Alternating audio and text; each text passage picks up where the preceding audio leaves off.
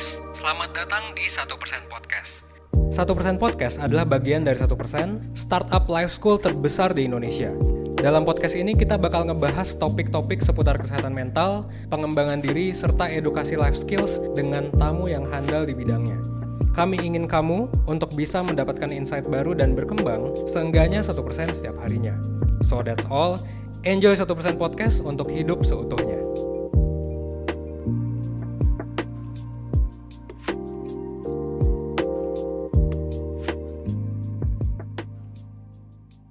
Halo semua, selamat datang kembali di Satu Persen Podcast bersama Jo. Hari ini gue bakal nemenin kalian nih para perseners berkegiatan sambil diskusi asik. Jadi hari ini gue nggak bakal ngoceh-ngoceh sendiri, gue bakal ditemenin narasumber yang keren nih, yaitu Kak Mahari, mentor satu persen. Halo semuanya, halo perseners. Halo. Jadi um, hari ini kita bakal bahas tentang beauty privilege ya kak. Mm-hmm. Seru ya topiknya ya. iya seru, banyak banget soalnya minatnya. Aku udah coba-coba cari juga kan. Ternyata emang banyak banget minatnya anak termasuk teman-teman aku juga sih. Mereka pada semangat kalau bahas tentang privilege-privilege terutama tentang beauty-nya gitu. Karena banyak banget yang ngalamin. Yes, yes, yes. Ini emang topik yang kompleks sih sebenarnya ya jadi karena topiknya kompleks, jadi selalu menarik lah buat dibahas gitu. Kalau jadi kalau kakak nih pernah ngalamin nggak kak tentang maksudnya dampak di kehidupan sehari-hari kakak gitu adanya beauty privilege? Oke okay, oke. Okay. Sebenarnya ya sih ya gitu. Aku nggak tahu sih kenapa misalnya mentor yang dipilih itu aku gitu buat ngebahas beauty privilege gitu. Tapi sejujurnya aku tuh bukan tipikal stereotype orang yang uh, mungkin sering ngalamin beauty privilege. Karena mungkin kalau orang yang ngalamin beauty privilege itu kan biasa dari kecil dia tuh udah dianggap cantik atau ganteng gitu ya. Jadi diperlakukan secara berbeda. Nah kalau buat aku tuh mungkin lebih ke arah kayak sampai aku SMA gitu atau atau baru masuk kuliah tuh kayak aku nggak pernah ngalamin itu sih. Cuman ada masanya gitu ya di masa kuliah aku tuh mulai kayak lebih merawat diri terus habis itu uh, mungkin lebih pede juga gitu. Dan aku mulai ngerasain sih oh semenjak aku kayak lebih merawat diri dan lebih pede itu tuh orang-orang jadi memperlakukan aku dengan lebih baik gitu. Dan kebetulan karena uh, fasenya itu terjadi ketika aku tuh ikut suatu suatu ajang gitu ya di mana menurut aku salah satu hal yang uh, mencakup kriterianya selain uh, maksudnya kemampuan berpikir kritis dan lain-lain itu adalah penampilan gitu. Dan di situ akhirnya aku ketemu orang-orang yang wow ini orang-orang yang seumur hidupnya mereka tuh punya beauty privilege gitu karena cantik-cantik banget gitu kan. Dan mungkin di, lebih di situ sih aku mulai sadar wah ternyata orang-orang yang cantik dari lahir gitu ya uh, itu ya punyalah uh, kayak keistimewaan dan juga kespesialan gitu yang mereka dapatkan yang tidak didapatkan oleh orang lain gitu. Dan menurut aku sih kalau aku sendiri ya itu aku awalnya nggak pernah ngerasain itu sama sekali gitu. Tapi pas ada satu momen tiba-tiba aku mulai lebih merawat diri, lebih peduli gitu kan, uh, mungkin lebih uh, coba buat dandan dan segala macem. Oh ternyata beneran ya perilaku orang tuh berbeda gitu. Gitu sih paling. Betul banget. Aku juga uh, bisa ngalamin di dua sisinya juga sih kak. Kayak ada untungnya ada ruginya juga. Kalau misalkan orang-orang yang punya gelar beauty privilege itu tuh kalau misalkan baiknya yang kayak kakak tadi kan ya mungkin kayak lebih dihargain atau pendapatnya jadi lebih didengar lebih juga mudah dikenal gitu. Dan banyak-banyak juga kan orang luar sana itu suka gimana ya? Kalau misalkan ngadepin orang yang cantik gitu. Kadang-kadang suka beda gitu loh kalau misalkan ngadepin orang yang biasa aja gitu. Kalau mhm. misalkan di kasusnya di contohnya aja kayak kemarin temen aku cerita jadi ada misalkan ada yang mau ada yang buat konten TikTok gitu. Dua orang nih. Yang satu itu cantik tapi itu yang satu biasa aja gitu. Terus dua-duanya tuh kontennya sama uh, sama mungkin sama-sama bisa dibilang rada menggelitik gitu loh. Maksudnya rada cringe gitu loh. Mm -hmm. Tapi kalau yang cantik itu banyak yang muji, banyak yang ah gak apa-apa deh yang penting cantik gitu kan. Tapi kalau giliran yang biasa aja, malah dihujat gitu Mhm, jadi mhm. kayak menurut aku kalau misalkan orang yang punya beauty privilege sih bisa dibilang ada dampak baiknya, ada dampak buruknya. Begitupun buat orang yang cantik juga nggak sih kak? Kayak semisalkan kalau misalkan kata temen aku ya, katanya sih kalau di kantor itu yang cantik sama yang biasa aja itu suka dibedain. Kadang-kadang entah itu gajinya, bonusnya, dan lain-lain kayak perlakuan atasan juga ke karyawannya tuh suka beda gitu. Dan jadi orang-orang yang cantik itu kadang-kadang suka dimusuhin gitu loh kak katanya. Suka di kayak dibully kayak ah itu orang cuma menang tampangnya doang gitu loh. Padahal sebenarnya belum tentu kan yang namanya perusahaan itu kan pasti juga butuh skill dari orang tersebut ya nggak mungkin hanya emang modal modal penampilan aja gitu. Yes, bener banget, bener banget, banget, banget sih. Lagi-lagi ini topik yang cukup kompleks gitu ya. Cuman mungkin uh, kita harus mengawali ini dengan bilang kalau kita harus mengakui kalau misalnya ternyata gitu ya, people will judge a book by its cover gitu. Itu emang sifat mendasar manusia aja sih gitu kan, kayak kita beli buku, kita lihat-lihat nih covernya, kira-kira covernya menarik nggak ya, bagus nggak ya, uh, kira-kira aku bakal baca nggak ya, worth it nggak ya sama uangnya gitu. Atau mungkin kita mau beli snack gitu kan, kita lihat packagingnya yang mana sih yang lebih bagus gitu kan. Dan kita emang akan cenderung untuk milih yang packagingnya bagus gitu. Karena walaupun kita nggak bisa ngeliat nih isi buku ataupun isi snack itu, tapi seenggaknya dengan kita ngeliat oh penampilan luarnya udah cakep nih gitu uh, kita berasumsi bahwa berarti dalamnya nih bakal enak atau dalamnya bakal bagus atau dalamnya bakal cakep juga gitu. Jadi kayak uh, itu sih salah satu sifat mendasar manusia gitu ya yang menyebabkan adanya si beauty privilege ini gitu. Kita udah banyak ngomongin tentang pengalaman kita masing-masing tentang beauty privilege, tapi kita Mhm. kayaknya bisa jadi ya di apa audiens kita ini para personers belum tahu apa sih itu beauty privilege. Mhm. Kakak bisa nggak tolong jelasin dong? Oke oke. Jadi sebenarnya sih eh, sederhananya aja gitu ya pada dasarnya beauty privilege adalah suatu istilah gitu yang digunakan untuk menggambarkan gitu betapa eh, beruntungnya hidup seseorang yang eh, kesannya tuh lebih lancar, lebih mudah, eh, lebih sukses dibandingkan orang lain kebanyakan karena terlahir dengan eh, fisik atau dengan rupa yang menawan gitu, yang eh, tanda kutip cantik gitu. Jadi kayak Uh, walaupun kita selalu bilang cantik itu relatif, ganteng itu relatif, tapi sebenarnya berbagai riset itu uh, menunjukkan kalau sebenarnya ya nggak serelatif itu karena ada beberapa hal yang kita tuh bisa sama-sama sepakat gitu. Oh iya kalau misalnya dia punya fitur ini dia cantik. Oh iya kalau dia punya fitur ini dia ganteng gitu. Dan itulah uh, hal-hal yang menjadi keistimewaan dan menjadi hal yang menjadi kelebihan gitu ya untuk orang-orang yang punya itu gitu. Dan karena mereka punya fitur-fitur itu mereka jadi hidupnya uh, punya kemudahan-kemudahan tertentu lah gitu. Walaupun bukan kemudahan doang ya kayak tadi kamu bilang cuma nanti mungkin kita bisa bahas itu lebih lanjut lagi. Hmm, jadi menurut Kama hari ini um, penting nggak sih gitu uh, penampilan kita mungkin dunia pekerjaan ataupun pergaulan dan lain-lain? Dan seberapa pentingnya kalau Oke. Jadi uh, ini berdasarkan pengalamanku lagi ya. Aku tuh dulu orangnya bener-bener idealis banget. Kayak orang tuh ya nggak boleh ngejudge by cover. Kita tuh harus tahu orang bener-bener tahu mendalam gitu. Untuk kita bener-bener mengenal dia gitu. Dan sejujurnya aku masih memegang uh, dengan kuat gitu ya prinsip itu gitu. Tapi melalui proses belajar, uh, aku sadar kalau misalnya kita tuh harus realistis gitu ya. Kayak orang itu tuh akan menilai kita secara langsung gitu ketika kita ketemu. Dan itu tuh prosesnya sangat singkat gitu. Mungkin hanya beberapa detik aja dia akan udah punya impression gitu tentang diri kita. Kayak oh nih orang kayak gini nih kayaknya gitu. Oh nih orang kayak gini nih kayaknya gitu. Dan kita kan nggak punya ya waktu untuk menjelaskan diri kita, nyeritain kehidupan kita dari masa kecil, apa yang kita suka, apa yang kita nggak suka, kelebihan dan kekurangan kita ke semua orang di dunia ini gitu kan.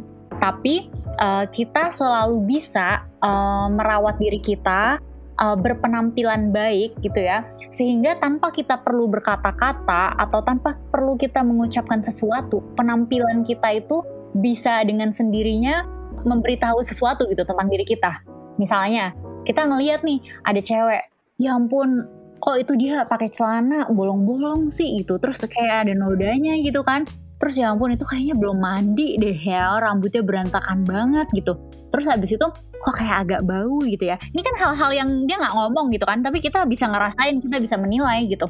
Dibandingkan dengan cewek itu yang cewek yang sama nih kita nggak ngomongin penampilan tapi dia dateng terus habis itu dia misalnya pakai rok roknya tuh fit sama badannya bikin badannya kelihatan bagus. Terus habis itu dia pakai uh, blus gitu kan. Blusnya juga yang cocok banget nih kayaknya. Oh kayaknya dia pinter deh. Rambutnya tuh kayaknya uh, agak keriting-keriting bawahnya. Kayaknya dia tuh merawat dirinya banget. Terus pas lewat uh wangi gitu kan. Nah, kita pasti bakal mikir kayak, oh, ini cewek kayaknya keren banget ya, kayaknya dia pinter banget ya, ini dia mau berangkat kuliah ya, dia pasti belajarnya serius banget deh. Kayak kita tuh gampang lah gitu untuk membuat judgement dalam hitungan detik gitu kan. Jadi karena itu kalau kita mau memperbesar kesempatan kita di dunia ini, kita perlu memanfaatkan beberapa detik itu dengan baik gitu kan. Nah, jadi karena kalau misalnya nih ada dua cewek tadi, kemungkinan besar kalau ada kesempatan misalnya kayak uh, kesempatan untuk dapet uh, misalnya diwawancara wartawan yang lagi ke kampus gitu kan. Kemungkinan kan yang diwawancara yang tadi cantik, terus berpenampilan rapi, wangi gitu kan dibandingkan yang lain, ya kan? Jadi uh, penting banget buat kita make sure gitu ya kalau misalnya penampilan kita itu cukup baik sehingga dalam waktu beberapa detik orang ngejudge kita dia bisa uh, mendapatkan impresi yang positif gitu. Tapi itu bukan segalanya ya, cuman uh, ibaratnya itulah hal yang bisa kita lakuin untuk meningkatkan kemampuan bukan kemampuan meningkatkan kesempatan kita dalam hal apa pun sebenarnya gitu. Jadi kalau ditanya penting atau enggak, jujur menurut aku penting banget sih ternyata. Dan itu butuh waktu buat aku belajar gitu ya karena dulu aku gembel banget nggak peduli penampilan banget pokoknya tapi uh, setelah melalui proses yang panjang akhirnya sadar juga kalau udahlah nggak usah so idealis gitu kan kita harus tahu kalau manusia itu emang kayak gitu gitu kan dan kita hanya bisa memaksimalkan diri kita menyesuaikan dengan kira-kira apa yang cocok sama diri kita gitu jadi aku jadi penasaran nih kak sebenarnya tuh asal asal mu, awal mulanya itu beauty privilege itu dari mana sih? Oke, okay, oke, okay, oke. Okay. Sebenarnya ya, kalau misalnya kan aku uh, sekarang lagi S2 psikologi juga ya.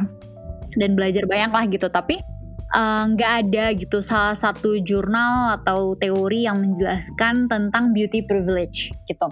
Tapi term yang sering dipakai untuk menjelaskan fenomena ini adalah physical attractiveness gitu kan. Seberapa uh, kita sebagai individu punya daya tarik secara fisik, khususnya dari wajah gitu.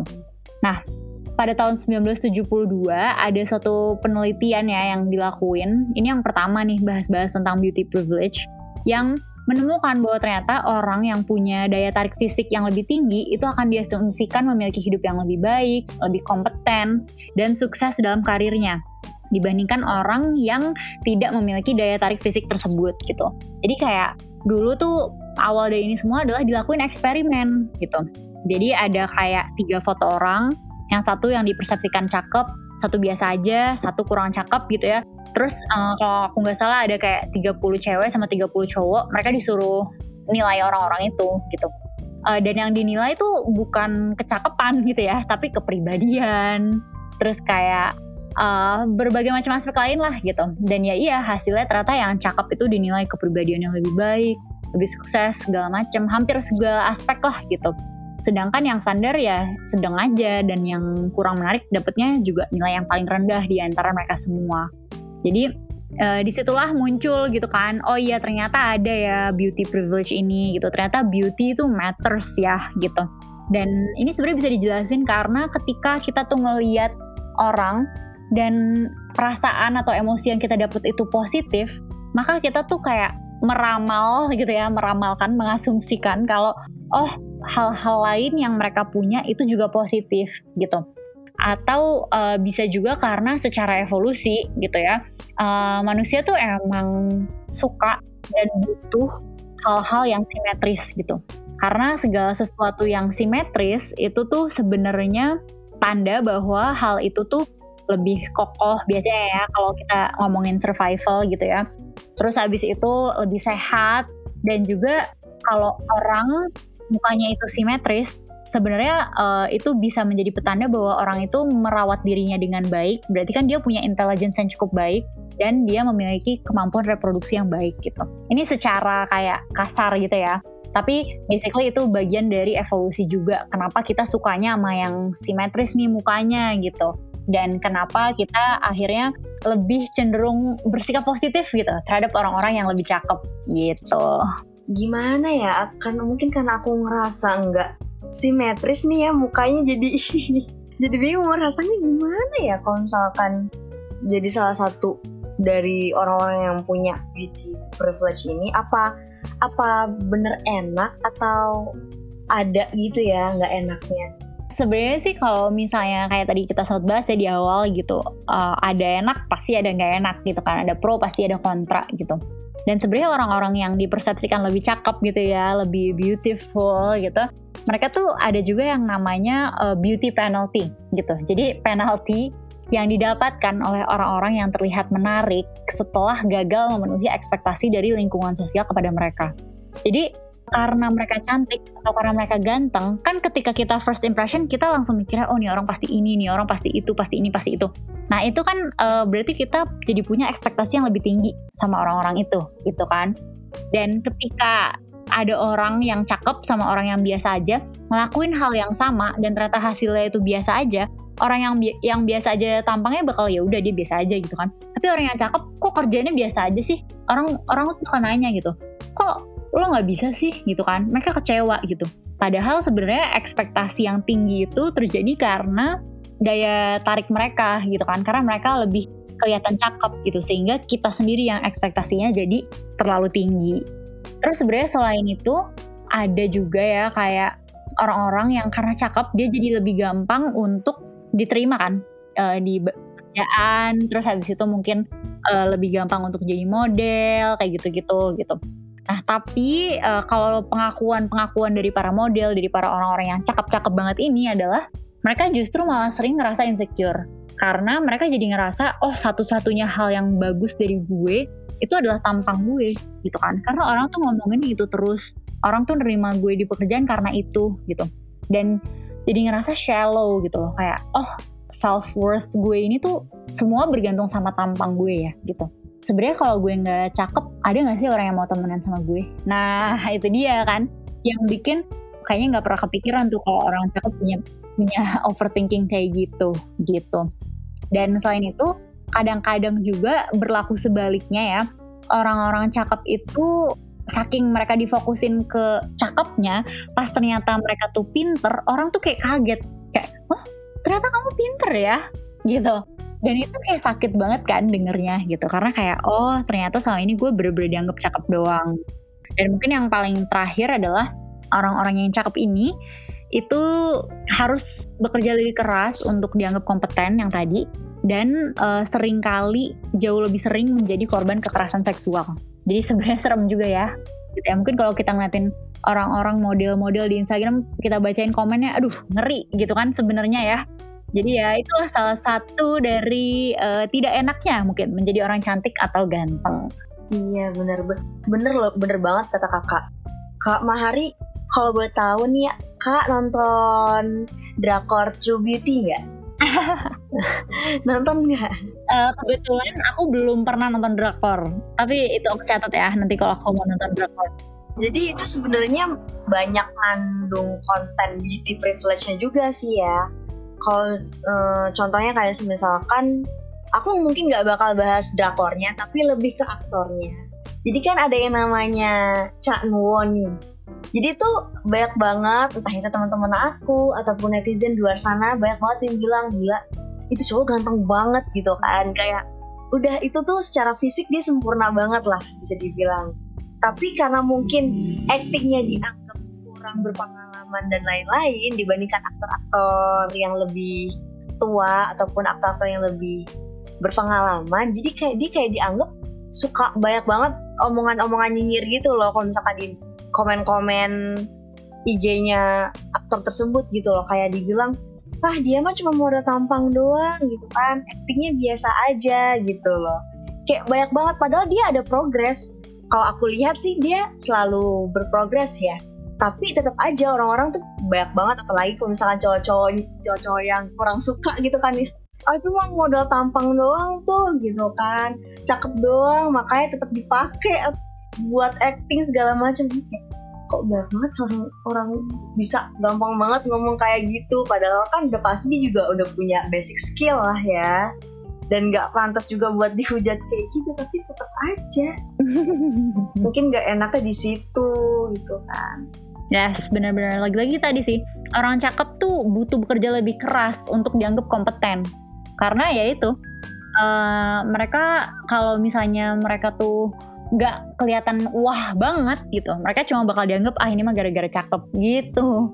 Iya jadi kayak yang tadi awal aku bilang itu loh suka dibilang modal tampang doang. Banyak banget karena kan aku maksudnya masih di kalangan anak-anak misalnya anak-anak baru gede juga ya baru mau masuk umur 20 gitu kan. Jadi omongannya masih suka pedes-pedes gimana gitu kan kalau misalkan ada yang ngelihat yang sukses gitu. Misalnya tiba-tiba teman ada yang jadi selebgram gitu kan glow up gitu kan. Kayak wah dia mah nggak pinter Jo. Gitu kan. Kayak itu mah cantik doang itu mah ganteng doang gitu loh. Jadi ladang gibah orang-orang yang masuk beauty privilege gitu betul betul. Dan kita jadi susah bedain gitu kan. Kita tuh beneran mau ngomongin suatu hal yang tidak adil yaitu beauty privilege atau kita lagi mengekspresikan kesirikan kita gitu kan. Itu yang bikin ini tuh jadi topik yang kompleks. Karena susah buat dibedain gitu. Iya kadang-kadang aku juga kalau misalkan ngelihat cari-cari lamaran pekerjaan gitu kan entah itu internship volunteer dan lain-lain kan uh, banyak banget nih. Kayak misalkan aku tertarik kemarin buat part time nih di Starbucks gitu kan. Itu kan persyaratannya aja ada omongan uh, berpenampilan menarik. Jadi kan mungkin kalau dari situ bisa dibilang kayak kalau lo nggak merasa menarik gitu kalau misalkan lo nggak apa namanya nggak punya beauty privilege jangan lamar di sini deh. Ke sana kan kayak gitu ya. Kalau misalkan kata teman-teman aku juga gitu sih. Mereka jadi kayak minder duluan. Kan gue nggak nggak menarik gitu. Gue diterima nggak ya di perusahaan ini? Gue diterima nggak ya di tempat ini gitu. Emang banyak banget pengaruhnya di kehidupan kita sehari-hari. Tapi menurut kakak wajar nggak sih kalau misalkan apa namanya banyak persyaratan kerja gitu yang harus mengharuskan karyawannya harus berpenampilan menarik? Walaupun sebenarnya banyak juga sih yang tahu banyak juga yang sadar kalau sebenarnya berpenampilan menarik itu nggak harus cantik dan nggak harus ganteng. Tapi mungkin nah, bersih wangi gitu kan. Kompeten lah istilahnya. Tapi entah kenapa banyak di antara teman-teman aku juga jadi kayak merasa insecure gitu loh kak. Insecure duluan gitu kayak ah mau masuk ke stasiun TV tapi kan penampilan gue nggak oke. Okay. banyak debat sama diri sendiri gitu loh jadi nanti pas di interview jadi banyak yang minder. Jadi kayak menurut kakak gimana? Ya sebenarnya sih uh, emang rada enak gak enak kayak ngebahas ini gitu. Karena kalau misalnya berpenampilan menarik gitu maksudnya tuh gimana gitu kan? Maksudnya apa gitu berpenampilan menarik gitu. Dan kita sebenarnya nggak pernah tahu kan gitu yang mereka maksud itu apa. Cuman lagi-lagi yang bisa kita lakuin ya kita uh, merawat diri kita dengan sebaik mungkin gitu kan pakai baju juga sebagus mungkin dan segala segalanya cuman ya harus dipahami juga nih kalau misalnya ada pekerjaan-pekerjaan tertentu yang mungkin emang butuh penampilan menarik itu gitu kan. Kayak misalnya kerja-kerja yang mungkin kayak butuh estetika supaya misalnya orang pada nonton drakor gitu kan. Itu kan harus nyari yang ganteng cantik kan gitu. Uh, yang simetris lah gitu mukanya gitu uh, itu ya wajar sih menurut aku gitu kalau misalnya fakta bahwa oh kita harus memasukkan berbagai macam jenis orang nih bukan yang simetris doang mukanya supaya orang makin tahu kalau jenis orang tuh ada banyak dan segala-segala aku setuju gitu kan tapi kita harus pahami bahwa emang kita punya kecenderungan untuk bersikap lebih positif terhadap orang-orang yang simetris ini. Jadi kalau menurutku di kayak dunia yang kayak acting terus kayak di TV ya gitu ya emang wajar sih kalau mereka nyari orang yang berpenampilan menarik. Karena kita sendiri coba deh ngaku, kita pasti ada kan pernah nonton acara apa gitu. Karena pemainnya ganteng aja gitu, kayak bukan karena misalnya ceritanya gimana banget atau apa gitu dan ya udah itu manusiawi aja yang penting adalah kita bukan menjadikan itu alasan untuk kita kayak terus-menerus menjadi korban gitu ya kayak oke okay, kalau kita emang mau ngubah sistemnya ya udah bikin ide lah ngapain lah gitu kan. Atau seenggaknya juga jangan sampai kita marah-marah aja tapi kita nggak menjaga dan merawat diri kita sendiri. Sehingga kita juga buat dapat kesempatan itu malah jadi makin jauh gitu kan. Tapi lagi-lagi itu emang hal yang ada sih beauty privilege dan emang nyebelin gitu ya. Uh, atau bisa disebut attractive bias juga ketika kita ngelihat orang yang menarik kita jadi ada kecenderungan bias gitu kan sama sih kayak beauty privilege tapi uh, ya udah disadari aja kalau itu ada gitu. Dan mungkin kita nggak punya privilege itu nggak apa-apa. Uh, berarti kita mungkin harus coba cara-cara lain gitu sih. Yang penting jangan merasa menjadi korban aja sih harusnya bisa jadi memotivasi kita ya buat mungkin lebih memper cantik penampilan atau mungkin lebih fokusin kembangin poin-poin lebih di diri kita gitu apa yang bisa kita unggulin dan lain-lain ya kak ya tapi yang dari tadi kan kita udah ngomongin soal pekerjaan nih, maksudnya beauty privilege di dunia pekerjaan ataupun pergaulan. Nah, yang aku penasaran juga nih kak soal jodoh. Banyak ya teman-teman aku kayak, mm-hmm. Pak Jo gue suka sama dia, tapi dia ganteng, gue kentang gitu loh. Itu gimana kak? Apa emang pengaruhnya besar banget nih di dunia percintaan beauty privilege itu? Oke okay. Okay. Dulu aku pernah belajar sih ya di psikologi sosial. Aku lupa nama termnya tuh apa. Tapi intinya kayak gini. Kalau kita ngelihat ada pasangan, ih ya ampun dia ganteng cantik banget gitu kan. Eh ya ampun um, mereka tuh kayaknya sama-sama cakep banget gitu. Itu tuh hal yang wajar terjadi gitu karena biasanya emang seorang individu itu akan mencari pasangan yang mirip sama dia. Dalam artian mirip tuh adalah termasuk uh, daya tarik dia. Misalnya dia orang yang berpenampilan menarik, dia bakal nyari orang yang berpenampilan menarik juga. Itu tapi apa? Cuman kecenderungan, ya kan? Bukan sesuatu hal yang 100% pasti gitu.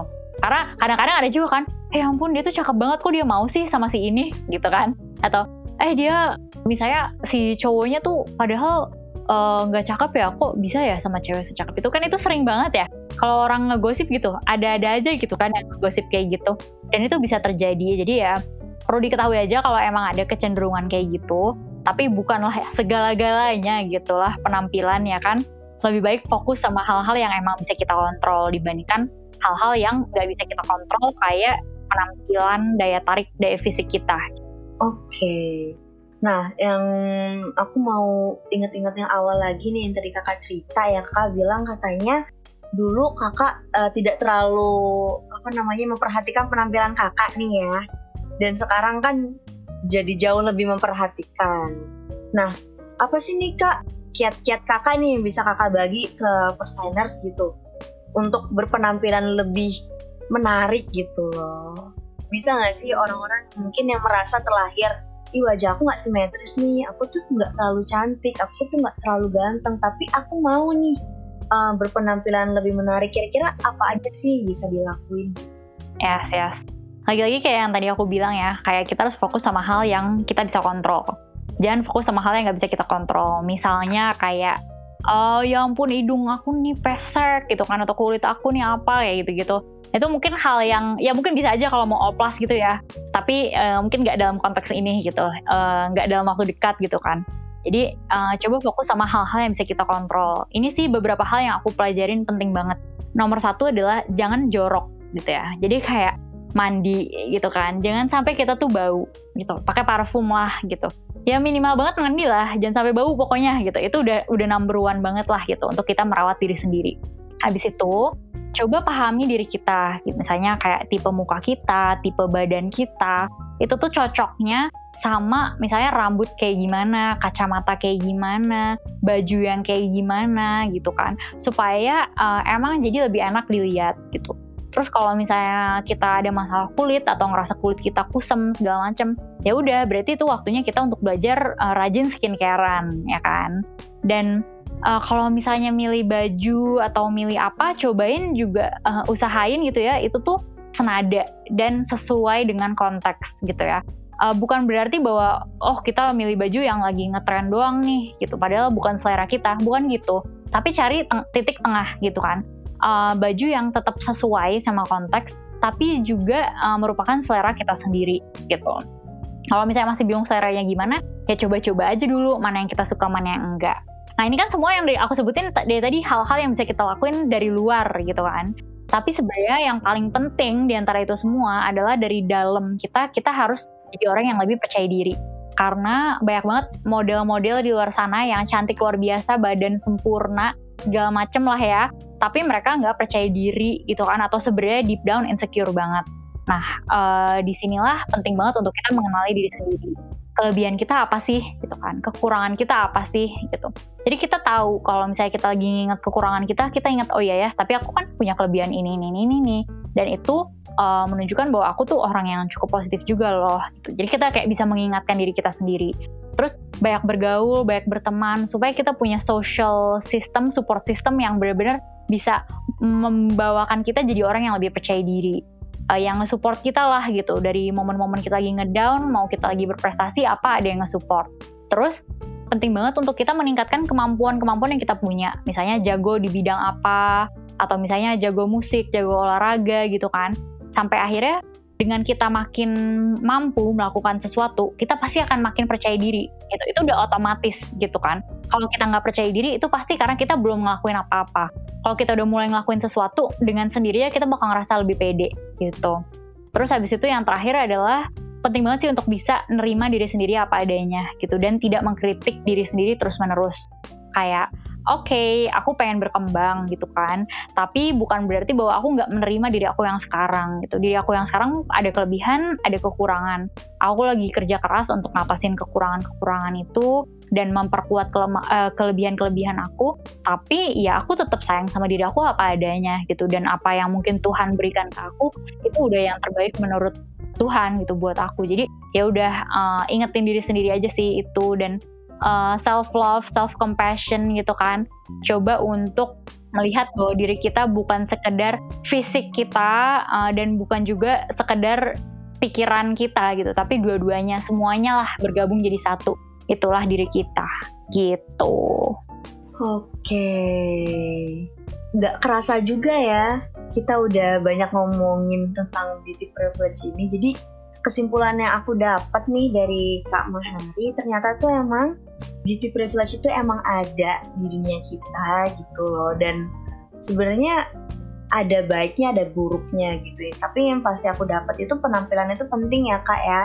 Walaupun emang pastinya nggak jadi prioritas utama kita gitu loh. Masih banyak hal di diri kita yang bisa jadi poin lebih. Yes setuju banget. Bener banget sih yang penting sih kita bisa menempatkan diri sesuai konteks ya gitu. Kayak jangan sampai kita uh, kerja ke, datang ke kantor tapi kitanya gembel gitu kan.